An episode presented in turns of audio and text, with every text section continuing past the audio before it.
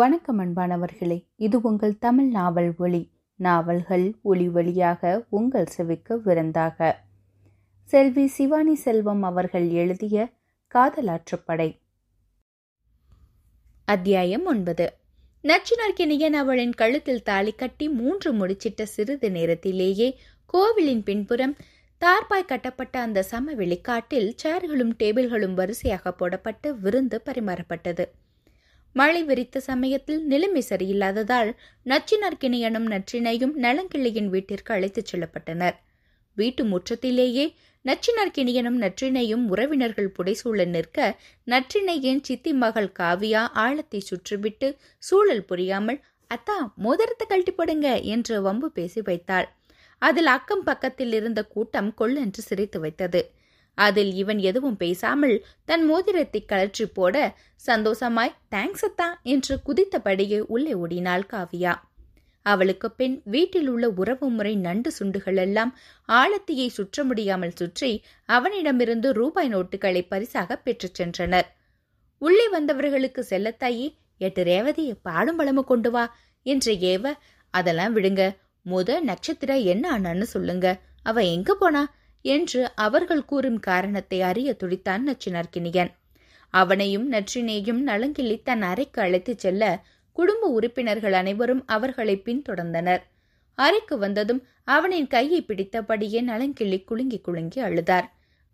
அதில் அவன் ஐயோ என்ன சங்கிள் என்று பதறி போய் கேட்க தன் தோளில் கிடந்த துண்டில் வாயை பொத்திக் கொண்டு அழுதவராய் ரொம்ப நன்றி மருமவனே நீங்கள் மட்டும் இன்னைக்கு முடியாதுன்னு எந்திரிச்சிருந்தீங்கன்னா நான் ரொம்ப கேவலப்பட்டு போய் நின்று இருப்பேன் என்று மீண்டும் அவன் கையை பிடித்து கொண்டார் பின் தானே தொடர்ந்தவராய் எனக்கு மொத்தம் மூணு மவளுவ.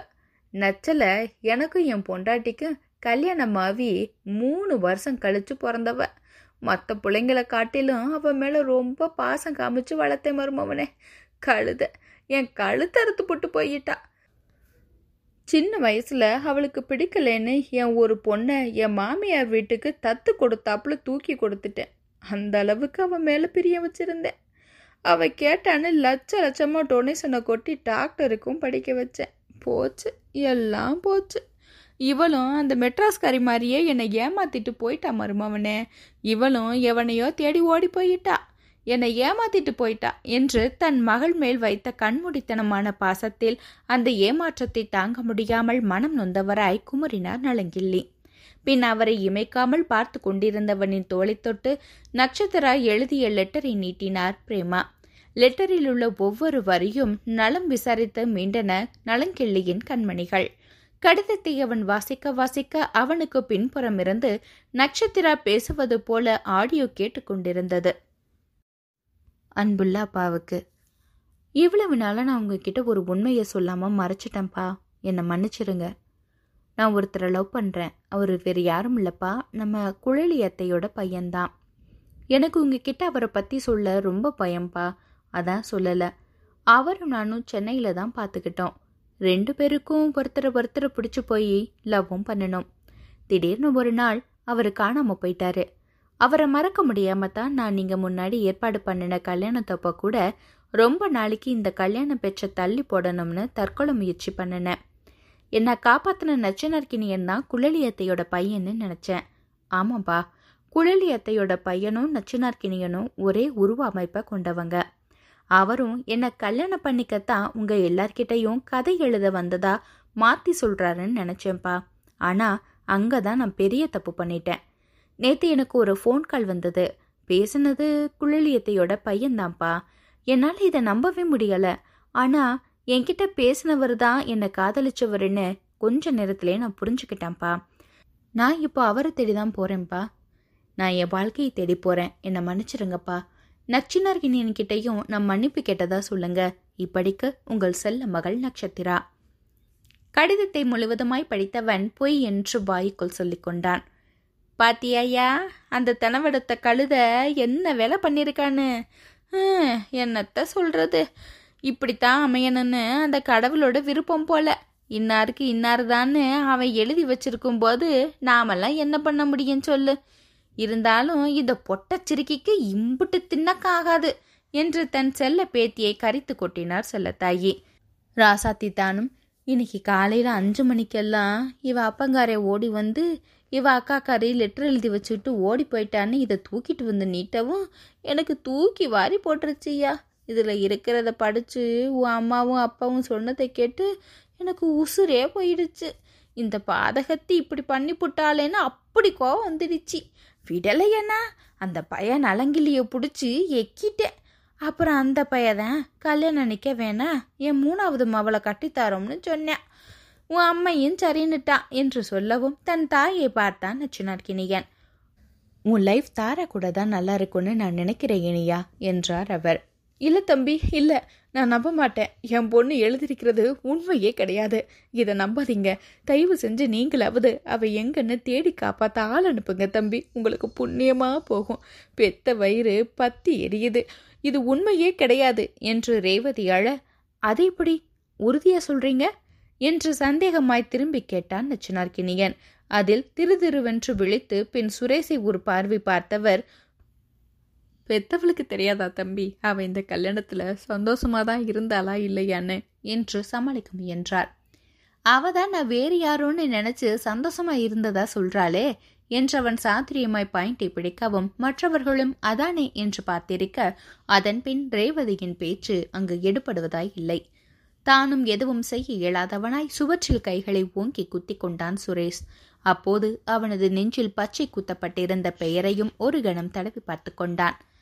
மாலையில் மொட்டை மாடியில் நின்ற நச்சினார் கிணியனுக்கு தெருவை மறைத்து போடப்பட்டிருந்த பந்தலுக்கு கீழே நடைபெற்று கொண்டிருந்த விருந்தை பார்க்க முடியவில்லை எனினும் அந்த சந்தடி சத்தங்கள் அனைத்தும் அவனது காதில் விழுந்து கொண்டுதான் இருந்தது. பரபரவென தூசி பறக்க அடித்த காற்றில் புறங்கை கொண்டு கண்களை பாதுகாத்து கொண்டவன் திரும்பி பார்க்க அவனது பெற்றோர்கள்தான் அவனை நோக்கி வந்து கொண்டிருந்தார்கள். இவனும் அவர்களை நோக்கி நடந்தான். என்ன இனியா இங்க வந்துட்ட? என்று கேட்ட தாயிடம் இல்லம்மா சும்மாதான் என்றான். அம்மா மேல கோமா இருக்கே இனியா? ஒருவேளை கோமா தான் இருக்கேன்னா பாதி கோபத்தை உன் அப்பா மேலேயும் காட்டிடுடா ஏன்னா அவரும் என் முடிவுக்கு உடந்த என்று சீதளமாக சிரித்தார் பிரேமா. அதில் வாட் இஸ் திஸ் பிரேமா? என்று குரல் கொடுத்தார் ராஜசேகர். இல்லைம்மா கோபம் எதுவும் இல்லை. என் விருப்பம் என்னன்னு நீங்கள் கேட்கலையேன்னு வருத்தம் மட்டும்தாம்மா இருக்கு. இப்போ நீ ஃபீல் பண்ணல இனியா? பட் பின்னாடி யோசிச்சு பார்க்கும்போது நாங்கள் பண்ணினது தான் கரெக்டுன்னு உனக்கு தோணும். தாரா கிட்ட உன்னை கட்டிக்கிறியான்னு கேட்டப்போ உடனே ஓகே சொல்லிட்டா. எனக்கே அதில் ஆச்சரியம்தான். ஆனா அவ அவளோட அம்மா அப்பா வற்புத்தலில் தான் உன்னை கட்டிக்கிட்டான்னு எனக்கு கன்ஃபார்மாக தெரியும்டா.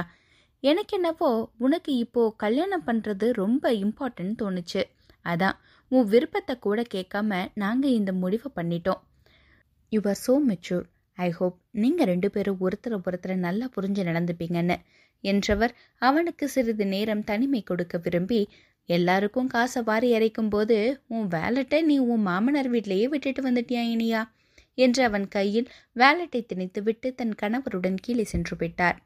அவர் சென்ற பின் நீண்ட நேரத்திற்கு செவ்வானில் இன்று தன் நாளை கொண்டாடி முடித்து சிறகு விரித்து பறந்து கொண்டிருந்த புள்ளின கூட்டக்கிளையே வேடிக்கை பார்த்து கொண்டிருந்தான் நச்சினார்கினியன் ஆனால் ஜோனோ மீதான அவன் பயம் மட்டும் இன்னும் அகலவில்லை.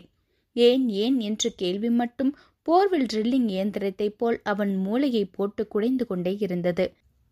இரவில் பச்சை நிற வளவளப்பட்டில் மிதமான அலங்காரத்துடன் நச்சினார்கிணியனின் அறைக்குள் அனுப்பி வைக்கப்பட்டாள் நற்றினை.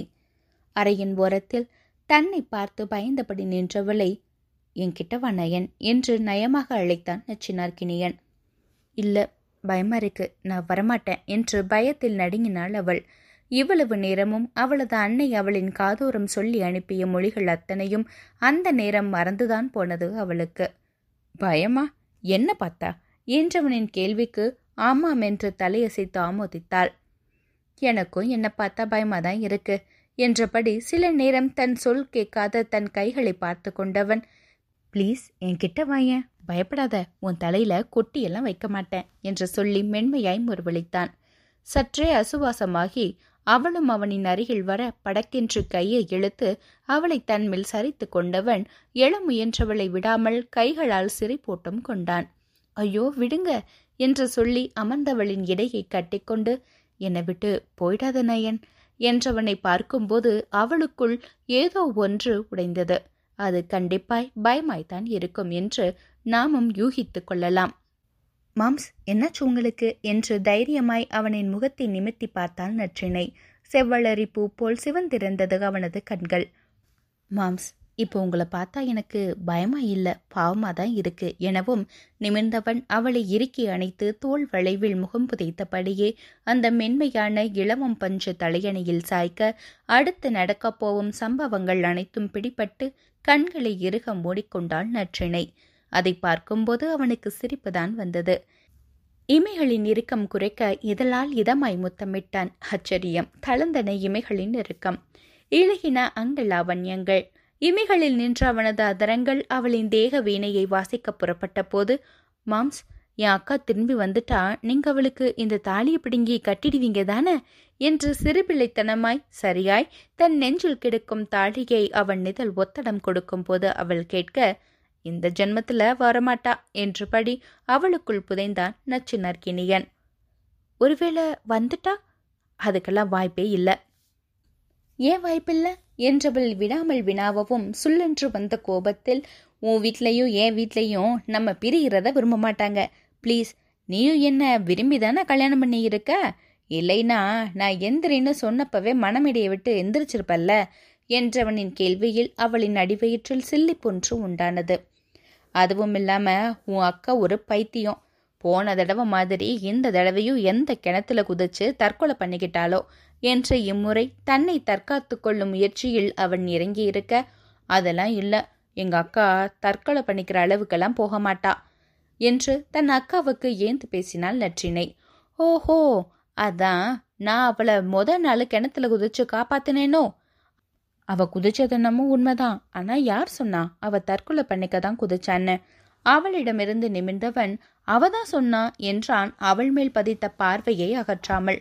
பொய் சொல்லி இருக்கா அவ ஒன்னும் தற்கொலை பண்ணிக்கிறதுக்காக அன்னைக்கு கிணத்துல குதிக்கல. பெட் கட்டி தான் குதிச்சா. என்றதும் அதை கேட்ட நச்சினர்கினியனின் முகம் அதிர்ச்சியில் இரத்த பசையற்று போனது. இத்துடன் இந்த அத்தியாயம் நிறைவடைகிறது. இந்த அத்தியாயத்தை பற்றிய உங்களுடைய கருத்துக்களை மறக்காம கமெண்ட்ல பதிவிடுங்க. உங்களுடைய கருத்துக்கள் தான் என்னுடைய இந்த முயற்சிக்கு உற்சாகத்தையும் பலத்தையும் சேர்க்கும். மீண்டும் அடுத்த அத்தியாயத்தில் ஜென்ம ஜென்மமாய் காதல் செய்ய ஜோனோ வருவாள். அதுவரை இணைந்திருங்கள். இது உங்கள் தமிழ் நாவல் ஒளி நாவல்கள் ஒளி வழியாக உங்கள் செவிக்க விருந்தாக. நன்றி. வணக்கம்.